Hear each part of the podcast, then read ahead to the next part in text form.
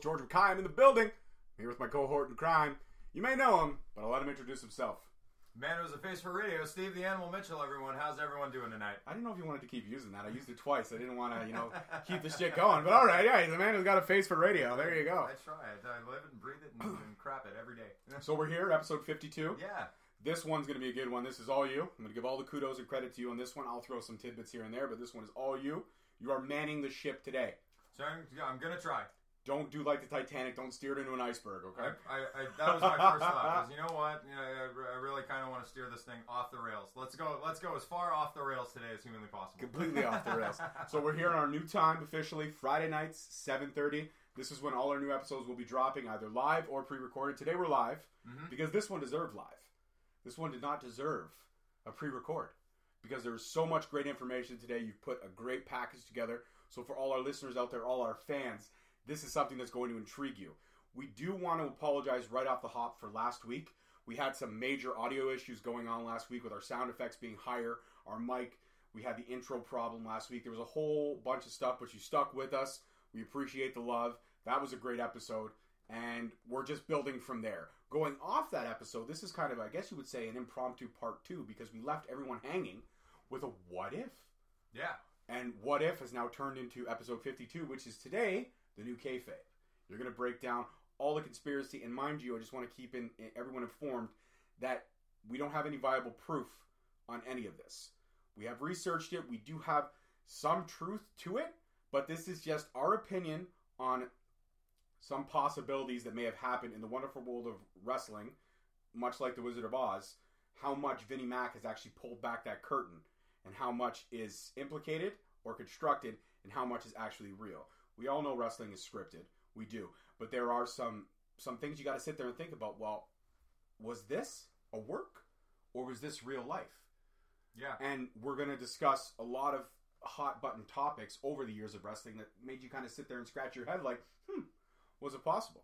Is it possible? That's really the only... That's the question. Is it has nothing to do with, tinfoil hat conspiracy theory stuff, really more than the fact of if you actually really kind of have that methodical mind to really take a look at something and you have the ability to have an open mind and question, then it gives you the ability to really sit back and look at a lot of the stuff which has happened over the years of really wondering, is this possible? Because it really seems, quite frankly, it really seems like it definitely is possible. But however, you be the judge. We're just going to throw that out there. We're gonna throw out the information, and then everybody just do with it as they will. And I'm pretty sure also this is just a topic of conversation that you yourselves have actually even talked about once or twice. If not, give yourselves a chance to even, for the first time ever, actually process this and think about it. It's true. It's very true. Yeah, a lot of wrestling fans have definitely had this conversation, and we're the first podcast that's going to bring it to light. Yeah. So as we always start off, before we get into the meat and potatoes of today's episode, we're going to do Shots Fired, our favorite segment. Got a couple things we want to talk about. And first and foremost, while we do it, I have to play my sound effects. We are going to talk about the very sudden and saddening passing of one of my favorites of all time. I'm a big Hart family guy. Everybody knows that I'm kind of Hart Dynasty since day one. Yep. Have the privilege of doing the Owen Hart podcast, which is available still on all our platforms. And don't forget, the first 20 episodes are officially gone. They're done. They're archived. No longer available.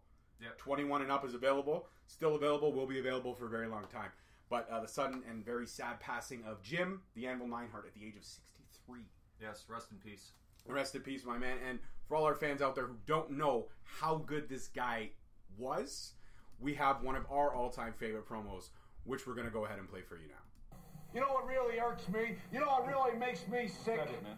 Jimmy Hart has signed on the Fabulous Usos, but worse than that, he's taken 25% of my hard-earned money. You're nothing but a bloodsucker, Jimmy Hart. You're a bloodsucker, and I've had enough. I've had enough. Easy, cool down, baby, cool down. That's 25% harder. We're gonna punch him. That's 25% harder. We're gonna slam him. That's 25% harder. We're gonna get the big elbows. That's 25% harder. We're gonna come on, easy, Jim. That's 25% harder. We're gonna get that 25%. We're gonna fight that 25%, and we're gonna go over it. So great. So much passion. That was a clip from 1988. Believe it or not, that was the original Hart Foundation. Bret the Hitman Hart and Jim the Anvil Neidhart right before their match. discussing the recent leaving at the time of their manager, Jimmy Hart, and how he was screwing them out of their contract. Screw them out of 25% of their contract. Oh, man. May you rest in peace, Jim the Anvil. We'll miss you. So glad that WWE honored you proudly with putting a great collection on the network. If you don't have the network, $9.99 a month. $9.99 a month.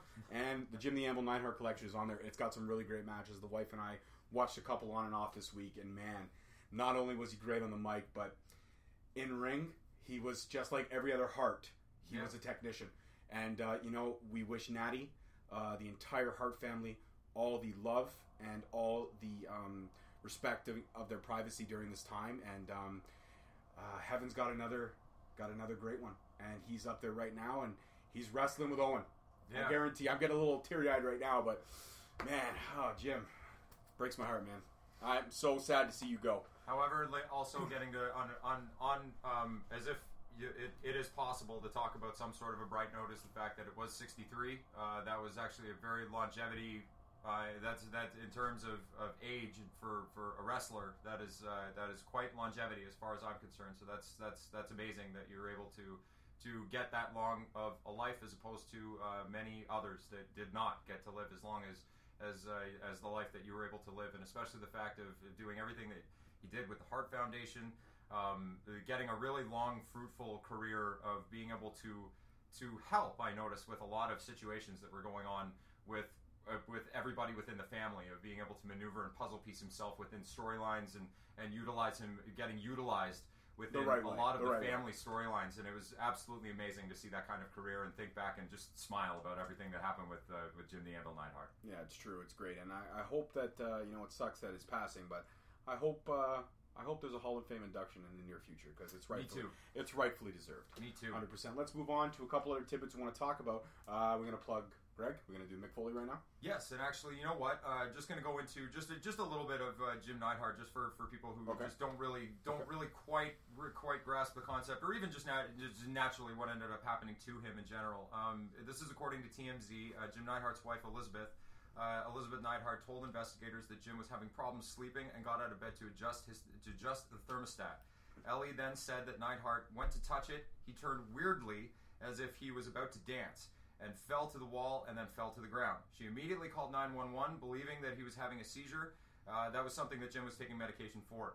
Neidhart had a 4-inch gash on his face, and when EMTs arrived, he died at the age of 63, according to Pasco County Sheriff's Office. The fall was the cause of death, and this is all that, from what I understand, this is all that's known, that's put out there. Whatever is true, false, anything like that, just a little bit tidbit idea of exactly what the case was with Jim's passing. Right, and we know he was battling demons too. We saw it on Total Divas in a couple episodes. Natty helped him get checked in at rehab and stuff like that. So I'm not saying the demons were the cause, but he was definitely battling demons, at least in the later stages of his life. Yes, and we'll get into that in very, very, very shortly. It's just a couple little tidbits. I got 4 actually tidbits going here, and this is early on in his career. This was following the release from the Dallas Cowboys. The Neidhart, he traveled to Calgary to train with Stu Hart to pursue a career in professional wrestling.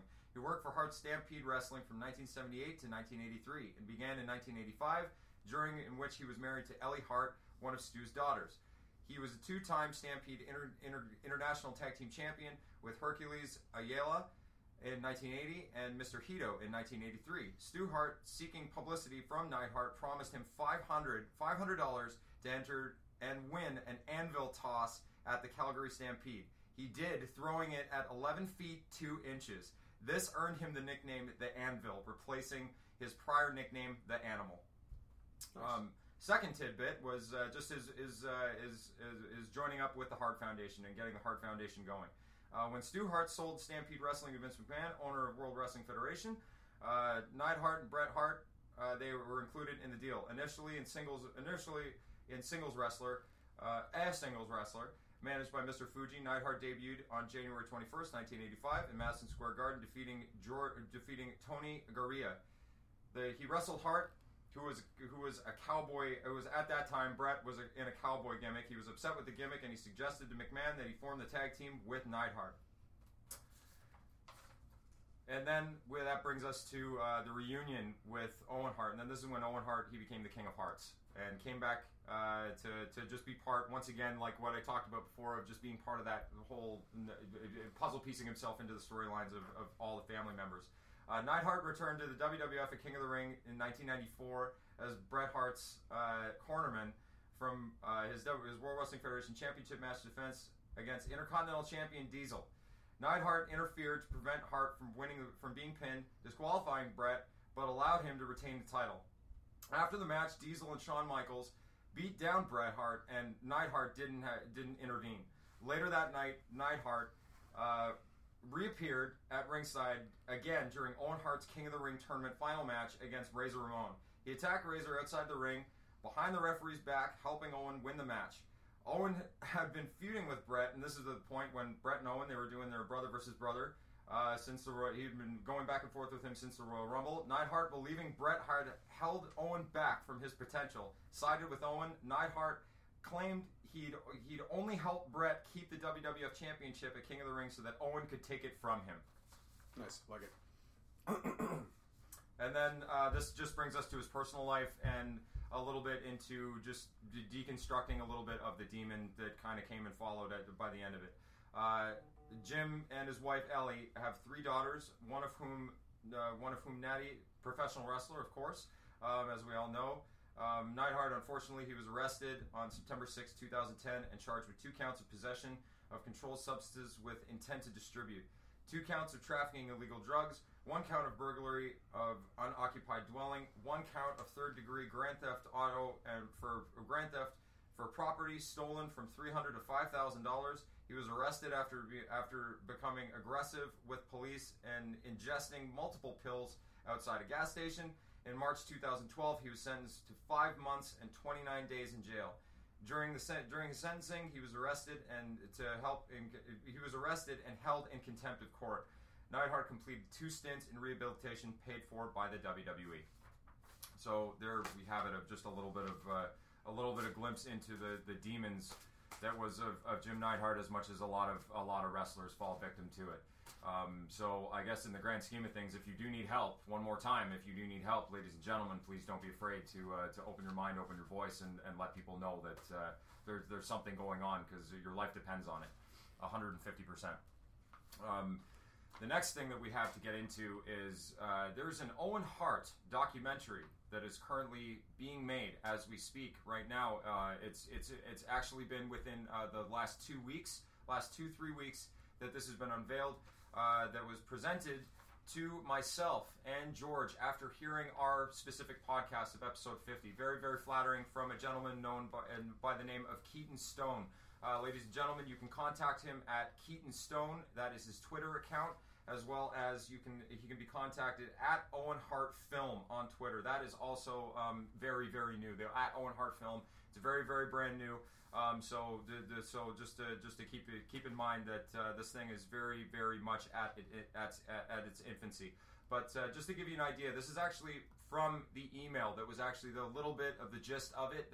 I couldn't have really written it or said it better myself than the way that Keaton had actually presented the documentary to us. The documentary producer, this documentary producer, he's from London, England. He's working on his forthcoming major worldwide documentary with cinematic release about Owen Hart. This hasn't been announced fully yet, but it's no longer a secret, and now he's starting this fascinating adventure. This documentary will be a definitive film about Owen and will be a feature-length production with theatrical release, plus debuting in film festivals, etc. This will be Owen's legacy film that will mark 20 years of his tragic passing next year. This documentary is completely in conjunction with Martha Hart and has her full blessing. In the film, he will be speaking with a number of former and current wrestling stars and people with significant relationships to Owen throughout his life.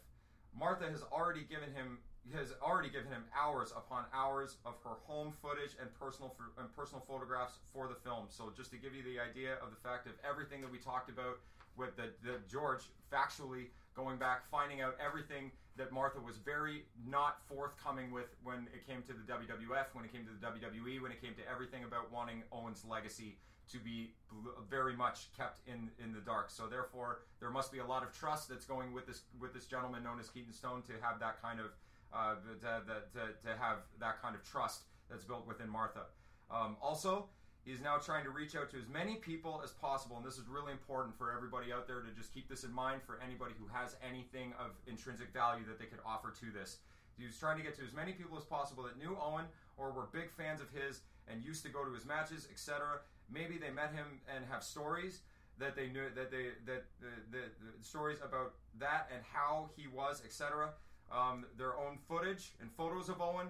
Even school friends of his that was growing up, etc. He really wants to speak out to as many people as possible and get as many recollections, pictures, footage of him as humanly possible to obtain. So he was also wondering if it might be possible to put the word out and let as little appeal on the show as humanly possible. So therefore, just really trying to do what we can to really just put the word out, get everybody already understanding the concept that Owen Hart's film is being made as we speak. It's at its infancy, but it's absolutely prevalent. It's really important. If any of you have any information out there, please let this gentleman know. Once again, at Keaton Stone. Yeah, we'll post everything up on the social media pages after. We'll give you the Twitter handles and all that stuff, yes, and how you can reach out to him with any of your photos, any of maybe even if you've got something signed by Owen, anything you have. Any of you ever out there have had the honor and privilege of meeting Owen Hart, then this is the guy you want to talk to, because 99% of it probably will make it into the film. Yes. Probably going to do in like a photo montage or something cool like that, but just to show how many lives Owen Hart touched. And the final thing before we get into the meat and potatoes, we're going to make this one real quick, because we're already running behind. Go ahead. Yes, is Mick Foley. Mick Foley is going to be performing at the Goofy Noofy Pub. That's in Fergus, Ontario, and George and myself, we will actually be there. We will definitely be there 100%. We're going to be talking to Mick. We're going to be listening to his stories, and this is going to be bringing the infamous 1998 Hell in a Cell match come to life. A top five for every fan of the Attitude Era for sure. Yep, Mick is doing a 2018 cross-country Canadian tour, and dubbing it 20 Years of Hell. So just to let you guys know, there's limited seating. There's only 100 tickets available. So if you want to get at anybody, then you will be getting at scorpionentertainment99@gmail.com. That's Scorpion Entertainment, all one word, scorpionentertainment99@gmail.com. You will be speaking to anybody behind the scenes. Let them know that you want some tickets and that you want to go hang out with Mick, because you'll be getting... Oh, yes, and sorry, just one last little tidbit. The VIPs for this particular event, VIPs include meet and greet, picture with Mick, and 2 autographed pieces of merch. Sexy. So yeah, absolutely. We'll be posting that on our Facebook page right after the show as well. Yes. So it's actually already been shared by the awesome man who's coordinating the event, Greg. Yes. Big shout out to Greg Manley. Big shout out to Greg Manley. Go went ahead and shared that on our page. So yeah, get at him for all that cool stuff, and that's coming up September 8th. I can't wait. Yeah. Can't wait. Like, I can't wait to meet you. Honestly, Greg, like, if you're listening to this right now, honestly, dude, can't wait to meet you. Me and Greg, we've been back and forth for a very, very long time. Never had a chance to meet the man. So, really looking forward to meeting you and giving you a big hug, bro. Absolutely, and cannot wait to. Thank you so much for hitting us up first before the tickets got released so we can get our action in on that. Absolutely great. Absolutely great. All right, now, the moment you've all been waiting for, the meat and potatoes of today's episode, the new kayfabe. One word, but I spaced it for dramatic effect. Right, it needs dramatics, man. Because, like, seriously, when I started to picture this idea in my head, I started to picture just what would be classified as the new kayfabe, and essentially, well, first of all, we'll get to the definition of really what is kayfabe, because a lot of people get kind of misconstrued of that unless you're actually within the business and actually really kind of kayfabe that girl you meet at the club that one night and you wish you didn't. That's basically what, in the grand scheme of things, the definition pretty much pertains to that. So kayfabe kind of coincides with Coyote Ugly, the definition of Coyote Ugly, right? You know the definition of Coyote Ugly? Actually, no, I don't. You don't know the definition of Coyote Ugly? Okay, no. Side note, gotta go off the rails here for a second. So Coyote Ugly. I know it was a great movie, and a lot of girls dancing on bars.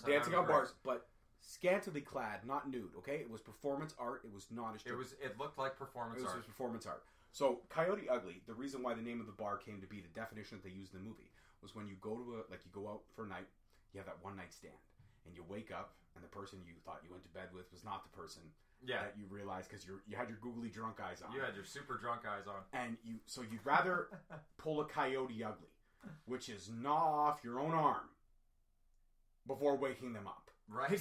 So you could get the hell out. So that's what the definition of Coyote Ugly is. Why don't you just leave then? There you go. Completely useless knowledge that I have. That's awesome. I have shared with the world. That's awesome. No, it's pretty, you know what? Kayfabe is actually, you know what? It kind of pertains to that, but more the definition was the ability for actually Pat Patterson. Pat Patterson even said it himself, was describing his interaction with a ring attendant in Pacific Northwest wrestling territory during the early 1960s. This was a direct quote from him. Was I remember the guy who would bring out our jackets from the back into the dressing room. Every time he did, someone would yell kayfabe.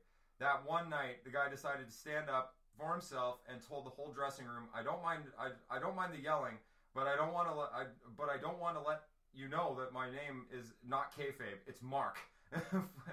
What he didn't know is that wrestlers called people outside of the business marks. That's why he kept yelling kayfabe in the first place. Meaning that when they used to yell kayfabe like that was the reason that they wanted people to know that those are the people that are not in the know of the business. The good heels, that there were good guys, there were bad guys. Those guys rode alone. They rode separately because their storylines were just genuinely, nobody wanted them to know that they were just genuine friends, even though they were friends in the back. Didn't want people to know that. They wanted people to know that there was heat behind each one of them. So if there was normal people that were walking around in that general vicinity and they were talking like two human beings, and they saw those people, they would immediately, somebody would be around to yell kayfabe so that they could go right back into their normalities of, you're the good guy, and you're the bad guy, you're supposed to be treating me like crap right now, so I've got to go back to doing what I'm doing. Yeah, we can't be talking about what steak restaurant we're going to after the show. Exactly. Right, get it. Totally exactly. Get it. All right. Alrighty, so the birth of the word, pretty much. Its various sources have suggested that the different origins of the term kayfabe, but the actual origin is not actually known within currently. One theory suggests that it was derived from the word manipulation of the term "be fake," a la Pig Latin or other argots, designed to conceal the true meaning. Another theory claims that there was a wrestler named Kayfabian who was a mute. Neither claim to be substantiated. Another theory suggests that, once again, these are all just general theories that people have drummed up. Yeah, no factual here, guys. I just want to lay that out again. This is not a conspiracy theory episode. We're just laying down something that intrigued us. Yep. That's all we're doing here. Yep. Another theory suggests that the term derives from the expression keep cavey, from the Latin verb cavillo, which means look out for. This is a phrase that used to be used by Jews in East London between World War I and World War II. Yeah, I could figure that was going to tie into that somehow for sure. Yeah, and per that theory, many U.S. promoters and wrestlers at the time were of Eastern European origin, and many had very heavy accents, leading to the term being transformed into kayfabe. The term was first documented in 1937 in a 1937 book by New York sports writer Marcus Griffin, and was described some of the behind-the-scenes aspects of professional wrestling. Suggested that the term was already in common with professional wrestling by that time. The actual history of it, as we just pretty much, you know what, we pretty much just broke that down in general. The fact that that's really all the history really pertains to is just genuinely when people would just want kayfabe to be alive and well. They always just wanted it to be that the good guys versus the bad guys, and nobody outside of the industry were supposed to know that they were really, really friends back in the grand scheme of things, in the behind the scenes, or whatever the case may be of how they interacted, other than the way that they would interact within the wrestling. If I was going to pick any one of those three possibilities of the origin of the word, I'd probably have to go with the second one. The second one seems to be the most factual that I would pertain to. Yeah, that I would derive myself to would be this. Out of all those three options, I would say the second one has the most factual truth behind it. Yeah, of keep cavey, you mean? Yeah, keep cavey. Yeah, yep. That's the one I would say has them like look out for. Hey, kayfabe. Yeah, and that's I could totally see a wrestler. Really, I could totally see Shawn Michaels and Razor Ramon back in the day shooting the crap, and then like the garbage guy walks by in the arena, and somebody yells, "Yo, kayfabe," and they like gives the head nod. They look down the aisle. It's like, hey man, screw you. Exactly. Right back to that. Go right back into character. Right. So that I could totally see that being the factuality behind the eventual evolution of the word, if you will. All right. Mm-hmm. What else you got? My mind is getting blown already. No, you know what? I just kind of wanted to go through. That was pretty much it as far as in terms of what kayfabe actually is. Just wanted to kind of paint that picture for everybody. Exactly what exactly is kayfabe, and what is this thing that, especially now with people coming up watching wrestling now, that really have no understanding of what kayfabe is, other than just hearing the word. Just kayfabe has been again evolved into so many other platforms, right? Which we're going to get into. We're going to talk about kayfabe with the start of where it really came to light, but also talk about the new possibilities and angles of it now. What's truth? What's reality? It's almost like the X-Files with wrestling nowadays, because you really don't know anything. Exactly. And with the internet being out there, there's so much stuff that now you can use the internet as a weapon, where it could all just be a work. Everything could just be bullshit. Excuse my language. Everything could just be anything. And even when you watch Ride Along and all that stuff, even when you watch all those shows on the network, how much of it is real? Is it just Bailey and Sasha having a conversation? Or is it Bailey and Sasha having a conversation because they're in a, let's be honest, they're in like a sexy looking SUV. That thing's fully loaded to the crap. GoPros all around. You telling me there's not a dash cam in the front with a producer there? They don't have earbuds in? Okay, guys, you know, let's flip the subject here. Go on to talk about this. I'm going to throw out this word to you. Talk about this. And then they sit there and they take this hour-and-a-half long car ride, crack it down to 21 minutes. No, exactly. What is the reality of it all? Exactly, and that was what kayfabe did back then. Was all what people believe is dead. Everybody says that kayfabe is dead, when in actuality, I don't believe that. I don't believe that in any way, shape, or form, because all kayfabe really was the suspension of people's realities. That's what they were. That's what the whole definition and everything behind kayfabe of why it was brought to light in the first place was to suspend everybody's reality of. And it was only at that point that they were doing kayfabe to suspend people's reality of the good guy versus the bad guy.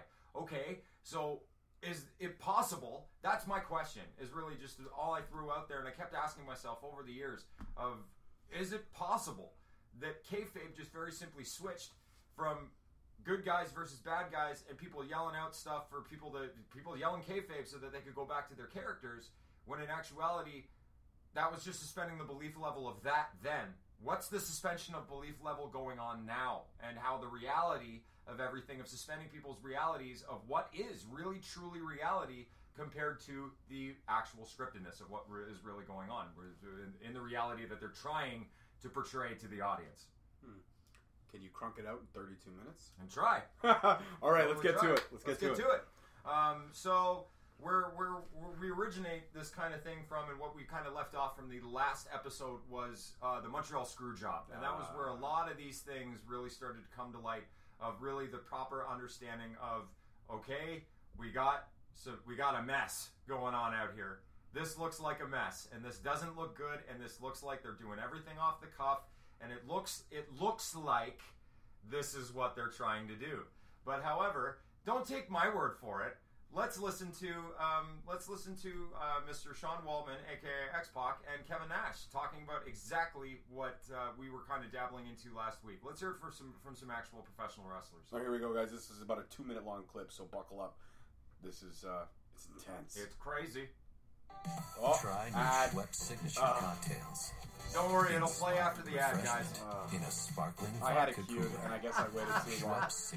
That's the good thing about going live, though. We're we're repping Schweppes signature cocktails. Kevin Nash is enjoying his signature cocktail of the wine, so it kind of works. My bad, guys. Sorry. Talk to him about that. And I hadn't talked to him about 12 years. I was just in Germany with him. I had this fucking theory. I'm like, I know Brett. I mean, I used to drive with him a lot. I know Brett.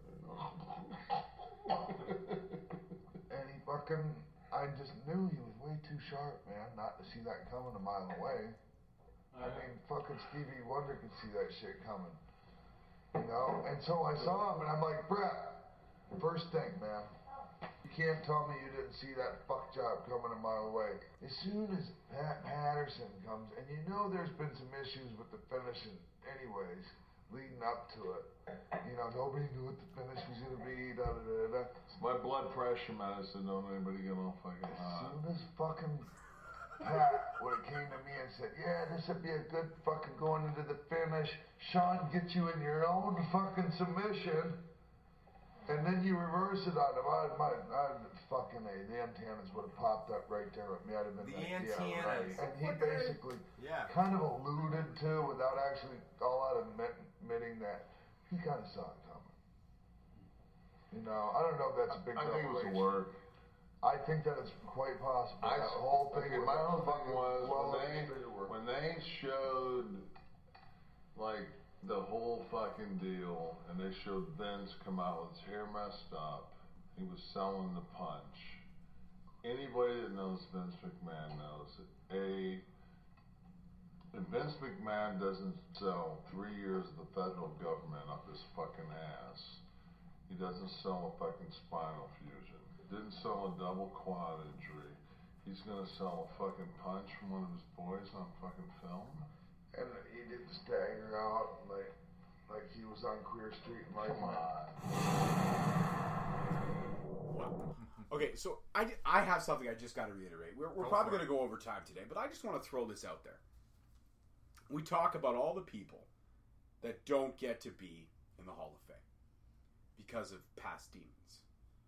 We talk about all the people that are banned for opening their mouths for what happens behind the curtain. I'm doing the quotation handle. You can't see it, but I'm doing it.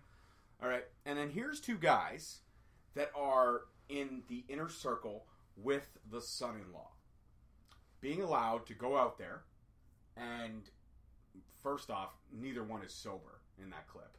They're both high as kites or drunk off their asses. But they're allowed to go out there and say all these things. And one of them is in the Hall of Fame. Yeah. One of them will most likely be in the Hall of Fame.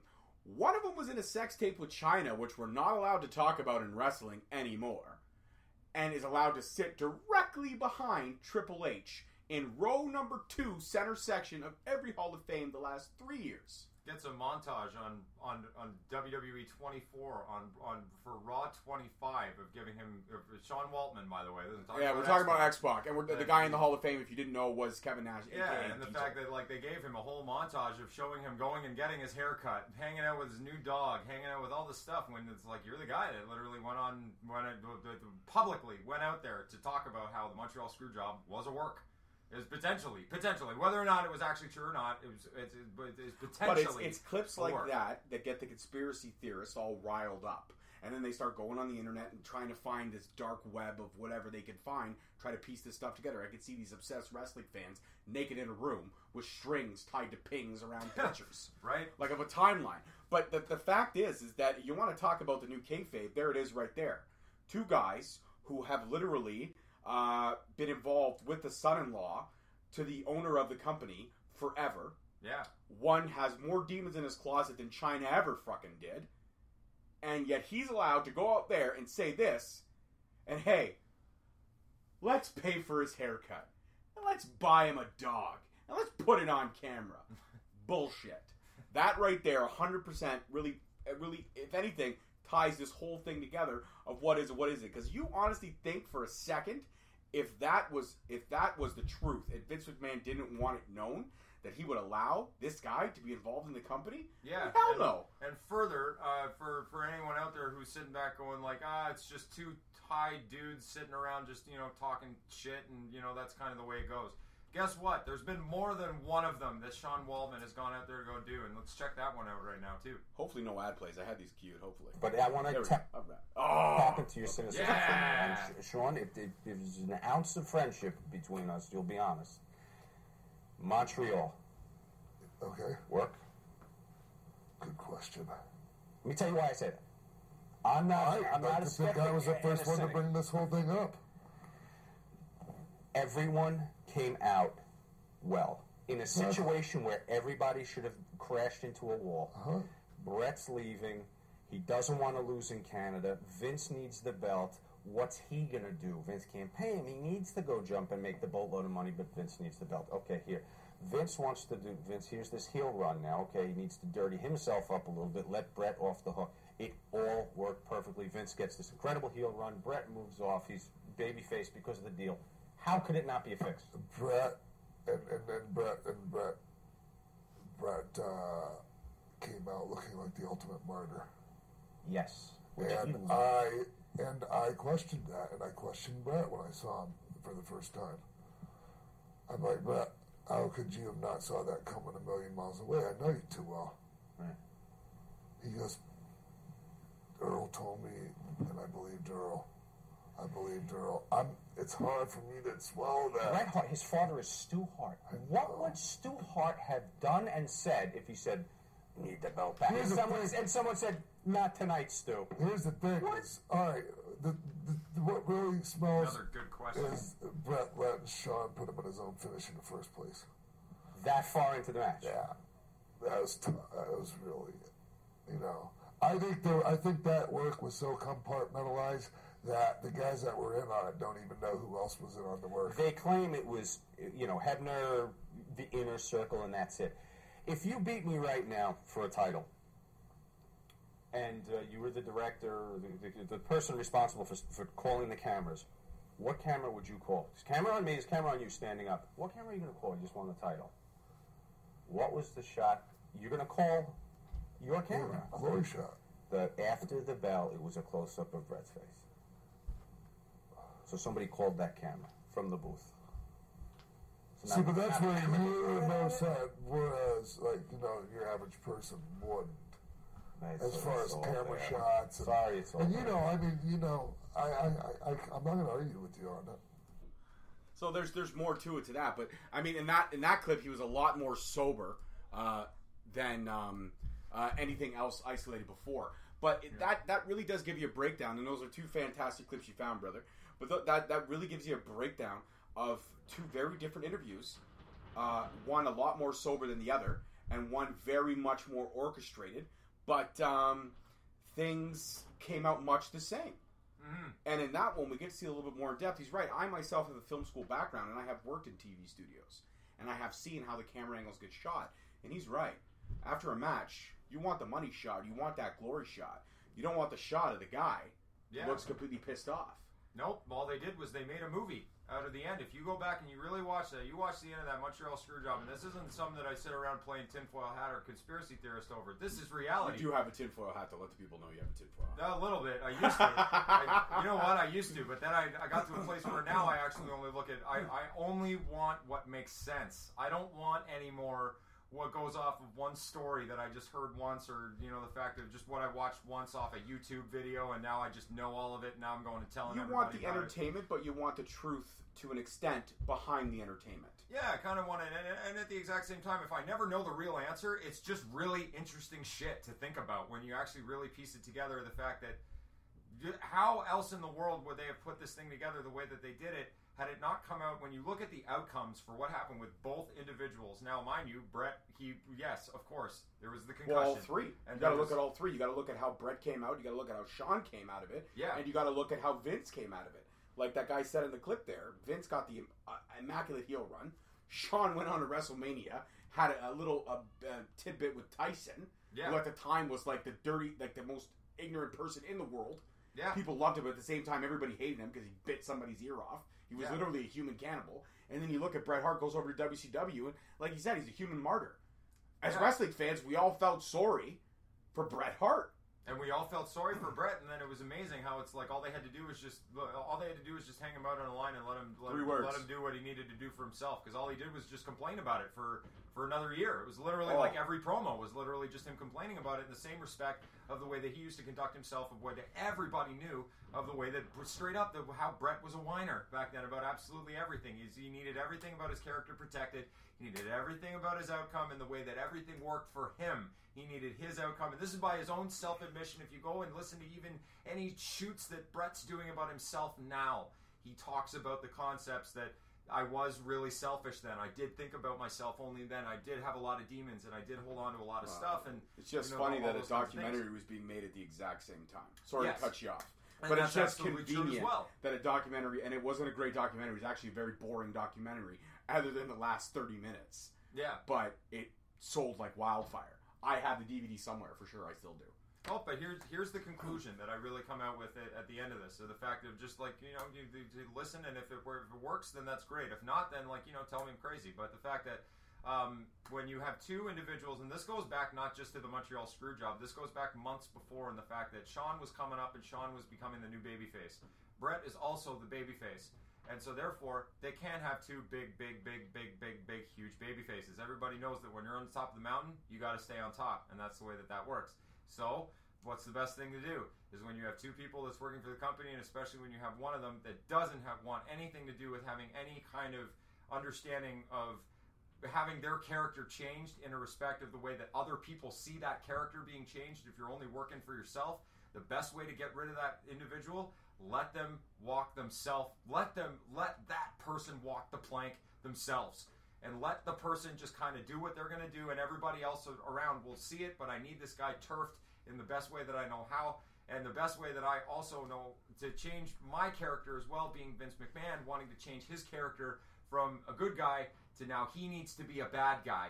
So what's the best way to be a bad guy if he already knows and pre-plans that, okay, I'm going to go up against Austin because there's no way that they just made up Vince McMahon and Steve Austin. It just kept, oh, we're just going to try this every week. No. This was a methodically thought out thing that was planned for a while because you, in order to make this kind of money, you need to understand the terminologies and or the terms in which you're going into with a McMahon versus Steve Austin. When you even think of that conceptualization of that idea, if even conceptualization is even a word, but when they conceptualize... It's a word. When it was conceptualized. Yeah, when you conceptualize the idea of Steve Austin and Vince McMahon, they were literally shitting their own pants when they came up with the idea, let alone the ability to be able to pull us off every week. All you have to do is think of the concept of a boss versus his employee.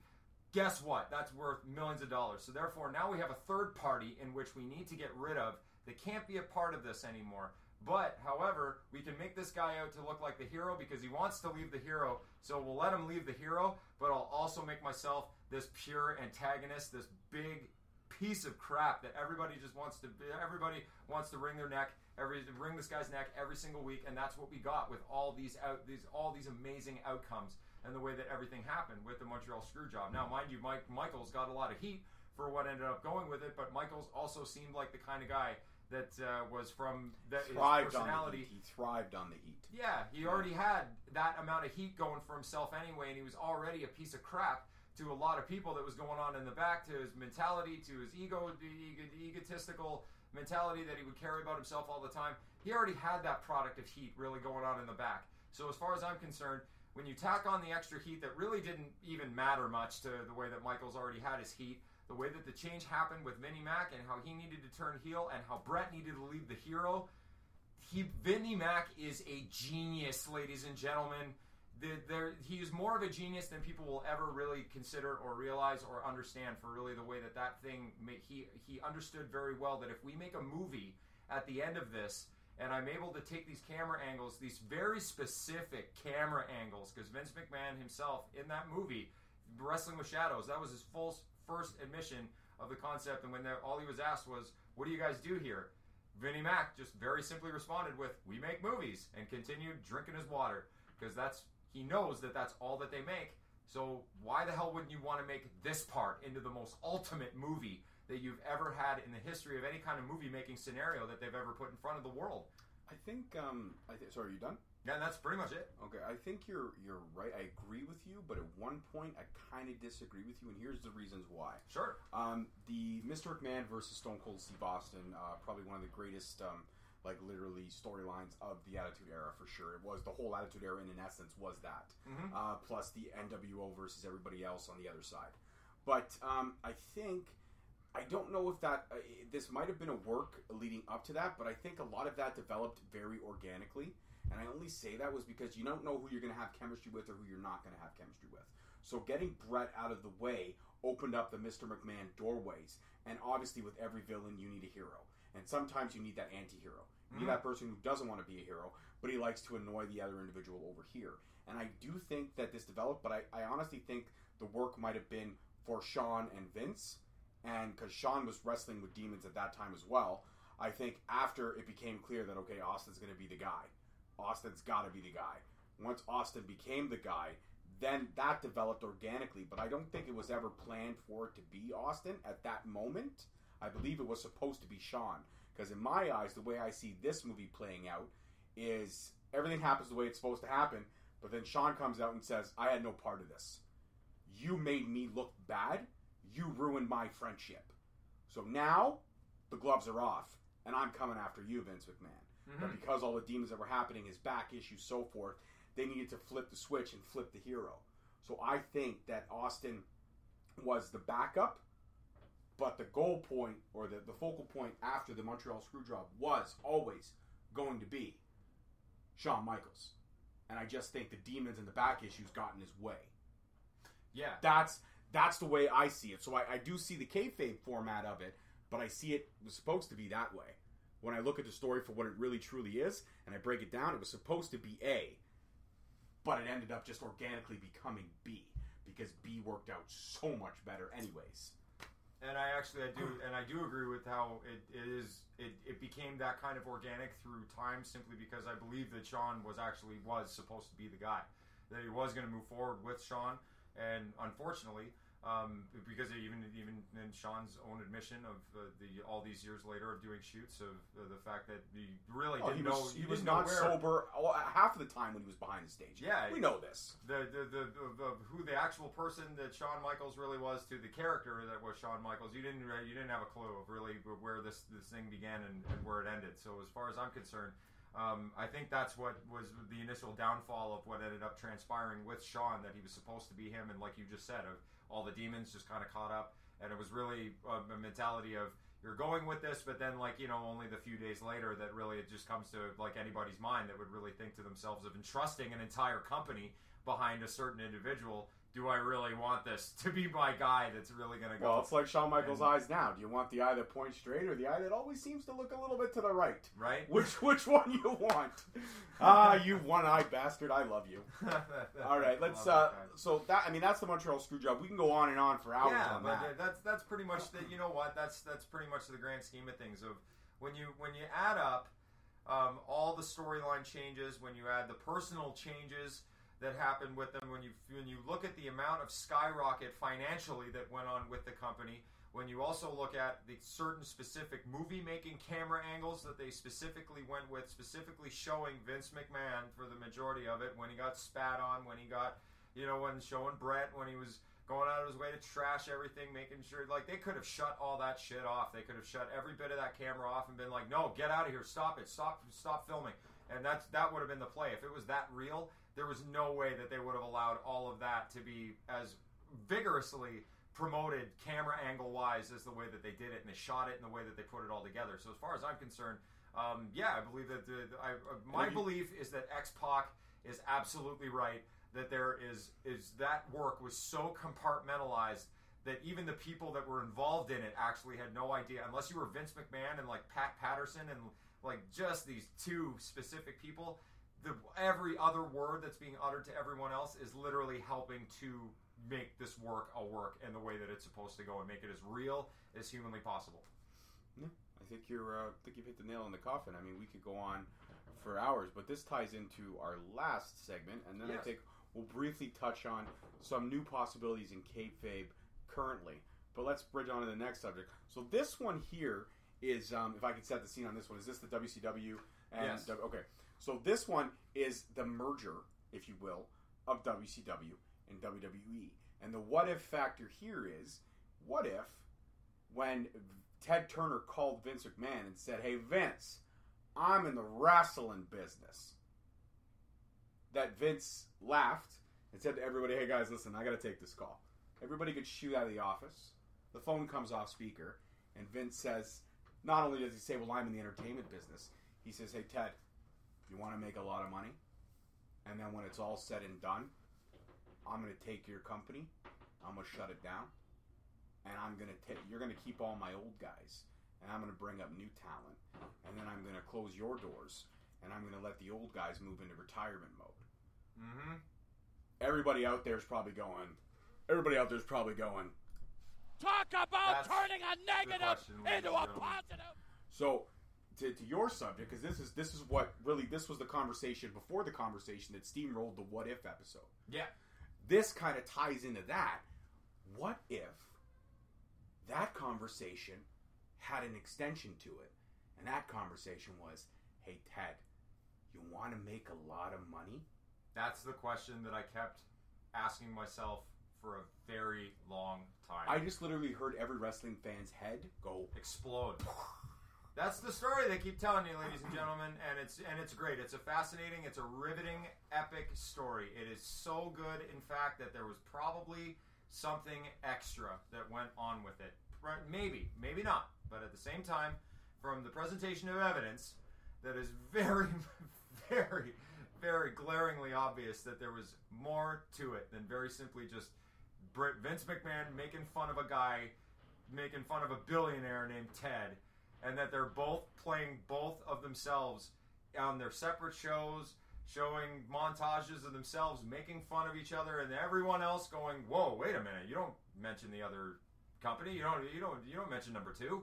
If you're number one, then you stay number one. You don't mention number two. Oh, but you do. Oh, but you do. If you want to make money. Exactly. Should we play the clip? Could I play the clip? And you go right ahead, sir. All right, this is Eric Bischoff on Stone Cold Steve Austin's podcast, and we're talking about the end of WCW. This is, I believe, when Bischoff was trying to raise funds to purchase WCW from Ted Turner. Yes. Okay, here we go. They were Monday Night Show, 2 hours. Went to three? I think we started at three, then we went to two, but... Okay, yeah, then you get thunder dropped on you. We get thunder dropped on us. Much live-ass television. But then, so what happened during the Attitude Era, we really started cranking up the volume. And I started kind of really coming into character. DX got hot, and everybody kind of came on the heels. But I guess we pretty much took the restrictors off, and we were able to go seemingly creatively in a much more aggressive direction than y'all were able to go. Was that the icing in the cake on the downslide? I'll give you my perspective. Go ahead. And this was, I don't think I've ever shared this anywhere. Maybe I have. Not sure if I covered the book or not. But we were talking about taking flying lessons earlier, and I remember it was in January or whatever it was, maybe whenever it was I was down in Orlando, Florida, finishing up my pilot training, and a guy who's now passed away by the name of Zane Bresloff, and I don't know if you knew Zane or not, barely, but Zane had worked for WWE a long, long time ago, and he came to work for WCW. He was a promoter, he was a local promoter in Denver, but he became a very good friend of mine, and he still knew a lot of people who are at very high levels in WWE. And we're on a roll and everybody's doing great. And I remember Zane called me one afternoon when I was in Kissimmee taking flying lessons. He goes, Eric, you're not going to believe what they're doing. And in my mind, these things all kind of happen close together. He said, they're going to spend... Who is Carl Icahn? And why did Time Magazine call him the master of the... A boatload of money doing a Super Bowl ad. Really? I thought they were almost out of business. Last I heard, they were pulling the water coolers out of the building because they can't afford to put the water in them. Now they're doing a Super Bowl commercial? I said, wow, that's crazy. And you were getting hot, really hot right about then. And then he called me back.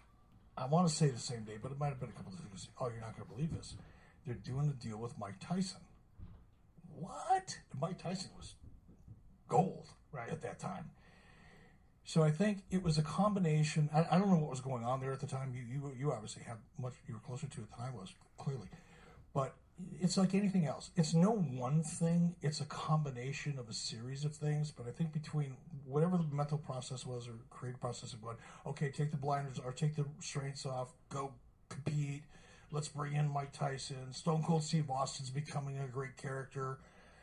Vince is going to turn heel. There's all these major shifts that were happening, just boom, boom, boom, boom, one right after another. I knew at the end of that phone call when I heard what you guys were doing, based on and then watching you get hot, I knew right then we were toast. I knew it.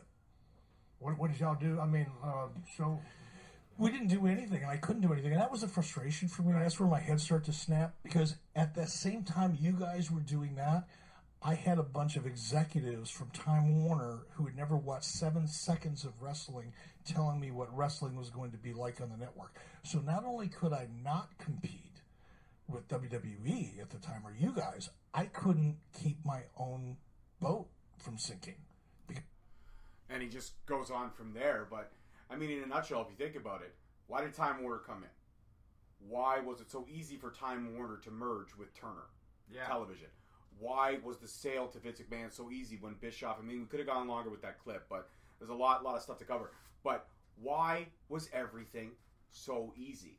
And yeah. I think you've laid this into perspective between you and me in closed door conversations, but I think, and run with me on this for a second. Sure. I think that WCW was NXT version 1. I agree. WCW. I think actually ECW was NXT part 1, and then we get into, and then WCW is part 2. Well, no, I'm going to say it opposite. I'm going to say WCW was part 1. Here's the reason why: because you had the veteran talent, mm-hmm. you had Hogan, you had Macho Man, you had Ric Flair, you had all the old school guys, all the legends in a show. But then you had these up and comers trickling through, the workhorses, mm-hmm. the guys who were supposed to go out, shut their mouths, have great matches, and not talk. And then you had the guys in ECW that were the risk takers, the guys that weren't supposed to be the atypical wrestler, i.e. the Dudleys, i.e. Taz, not built like tanks, but could fight. Yep. And that's what drew me to it, because again, I'm a big boy. I like to see other big boys fuck people up. Mm-hmm. That's what I get. That's why I gravitated right away to ECW.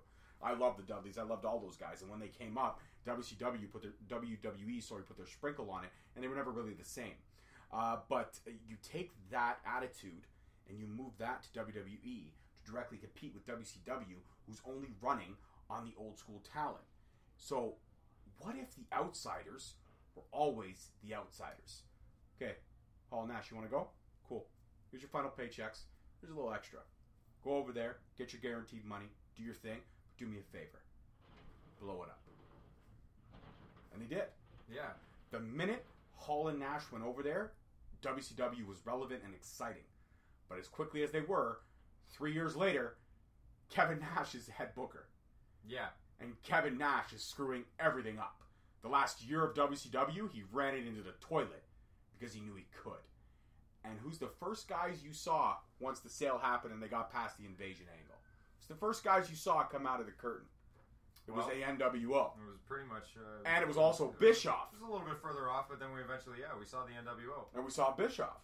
Bischoff was really soon. He was only about a month in. It was only literally after about a month or two after he bought after WWE bought the company. Was the invasion angle that short? Because I don't remember seeing Bischoff till after the invasion angle. Or sorry, yeah, it was after the invasion angle. So I think it was about 4 months.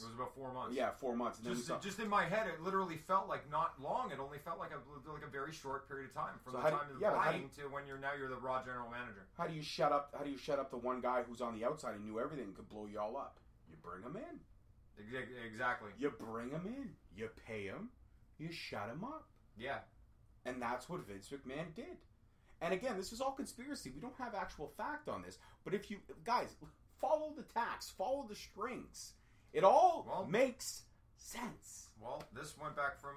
This is actually an article that I found from March 6, 2009. This is from Adrian Strawhill from...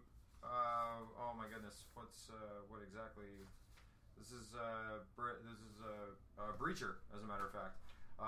The question has always been asked: who killed WCW? But it's what killed WCW. I agree that some professional wrestlers wouldn't pass the torch, and that hurt WCW in the end. But it wasn't who; it was what killed WCW. The company was done long before Russo arrived, and oh my God, that's such a huge conversation that I'm so done with. Russo did not do anything to it. This is exactly, when I read this article, this hit every nail on every single thing that I've been thinking of from the past and watching WCW in general. The last Monday Night War they won was September 98 when Flair came back, one full year before Russo arrived. Russo tried to help the company. What killed the company was that they never made new stars. People loved Hogan, Goldberg, Nash, and all of them at first, but they got tired of it. People loved Austin and Rock and Foley too, but at least WWE, they added people to the list as they went on to give the product a fresh look and keep people interesting. WCW never did that. They brought in new faces, but they stayed at the bottom. What if, like you just said, what if the reason WCW was conceptualized and created, and this is, oh my goodness, I've been asking myself this question for a very long time, and I got very excited the very first time I ever conceptualized this, probably about 8-9 years ago, was the concept of WCW was very simply a hub for every single older wrestler that Vince McMahon could no longer hold on to because they needed to make new stars. So therefore, when you don't have an ability to have that full of a roster of exactly what we see today, of what's going on today, in the oh my goodness, the amount of people that are on that roster. That's what we would have been staring down the barrel of back then, had Vinnie Mac been signing all of them, keeping all these guys, couldn't afford apparently, quote unquote, to pay them all, but was able to schlep them off. They let them go to this one company that all eyes were specifically just on them, so they never lose their spotlight, which is exactly what the old timers, they always wanted. They never wanted to lose their spotlight. But they need a hub for all these new guys to come in and start making new guys. And essentially in the NXT way that we see them generating the WWE, making a wrestler machine of the way that we see it in NXT today. What I'm presenting is the concept that what if those stars that were being held down in WCW were held down purposely because they were supposed to always inevitably just come over to WWE so that they would have their ideals of being able to make their stardom. They learn from here, and this is their hub of where they learn, and then they go to WWE. And that both of them, every company that or everyone that has gone floated back and forth to both companies have made mention of how very different they both are, and how one of them was very much almost discouraging them to the point of making them, forcing them to leave to go to this other company that treats them very well, that does all these things, that does everything right, that does everything, that does this massive appeal to not only want to run away from this company, but to always only want to be a WWE star, to only be a WWE superstar. So therefore, why the hell wouldn't you just make a company that only produces young stars and has this one company that gives only for the old-time stars, for the legends, make this one thing called the NWO, don't change a thing, run it into the complete ground, and then once you get it to the point where now you're showing off all these stars that are completely talentless, they'll just run the company right into the ground anyway. Ratings will go down so low that people won't even want to tune in, to the point that now we can just pass it off, sell off the company, and now make it to the point where we take all those same stars that were from over here, and now you have the choice. We'll make it seem like they have their choice of if they want to run their contracts or if they want to come or if they want to stay. Leave it to the wrestlers to make them think that this is this crazy Monday Night War, especially when you have, not only is it a coined phrase, but now it's actually got its own TV show. Now it's got its own, oh my goodness, the sky's the limit of just how far that they pushed this to make this a thing, where in actuality, I believe that's always just naturally been like one of the, what would be the biggest storyline in the history of storylines? That one. Are you kidding me? Everybody's. Because it's true. It's factually 100% true. In our point of view. So I guess I'll leave you with just two words. What if. That's all. What if. So now we've taken off our tinfoil hats. We're back to reality. Before we go, we do have one more clip we're going to play. That's just more for our personal entertainment. Another great Paul Heyman promo coming up. And this one's a shoot on Vince McMahon. Before we get into that, we're going to highlight what is coming up. Because you know what? The hottest party of the summer is upon us. SummerSlam is literally 48 hours away. Tomorrow is NXT at 8 p.m. on the WWE Network for, Steve, $9.99. And I thought it was $9.79 or something like that. No, it's $9.99. It's $9.99. So Steve and I will also be doing our awesome pre-show for SummerSlam, breaking down the entire card. We'll also run through a little bit of the NXT results. So # there will be spoiler alerts on Sunday's show. And we'll also be going live on Facebook and Instagram. So you can check us out on that, or we're going live on all three. Twitter as well, or we can go live on all three. All right, live on all three. If we don't get all three, it'll at least be Facebook, Instagram, 100%. 100%, and that's going to be 2:30 on Sunday. We're going on 2:30 or 2:00. 2:00, 2:30, 2:30, 2:30. We're going to go on 2:30 p.m. We're going to do that right before the kickoff show starts for WWE, which is at 5 p.m. And then next Friday's episode will be. We're actually going to dabble into the man that maybe, or maybe not, saved and destroyed wrestling all in the same time. Vince Russo. That's episode 53. We're going to break down our thoughts and opinions on Vince Russo. And this is one I have been salivating for, because we kind of wanted to tie Sam Roberts and Vince Russo in on Cornette and Meltzer, but we decided to just focus on Cornette and Meltzer out of respect. because those two are the biggest guys when it comes to the anti-hero in wrestling, if you will. The guys that have the two biggest mouths and yet still make a ton of money, yet people hold no credibility to either of them. So that's episode 53. That'll be next Friday. Don't forget to tune in for our SummerSlam pre-show on Sunday. And I guess that's it, right? That's pretty much it, my brother. Well, before we leave, let's have a little fun and entertainment as we listen to the iconic Paul Heyman smack around Vince McMahon. Okay? A billionaire! The billionaire Vince McMahon! The creator of sports entertainment! I've waited so long to see you face to face like this. And I've waited so long to tell you to your face that I hate your stinking guts. But it's not just me. It's your children that hate your stinking guts, Vince. And at Survivor Series, your children are going to do to you what I have waited my whole life to see somebody do to you, Vince. You are. So help me God, yep, the most disgusting, vile son of a I've ever seen in my life. The word was bitch, ladies and gentlemen, that bleeped out. And that was during a time when that could be said on TV. Hulk Hogan's blood, and you built Titan Towers. You stole Bret Hart's dream, and with that money, bought yourself an airplane with WWF all over it. You did that, and you know it, you son of a...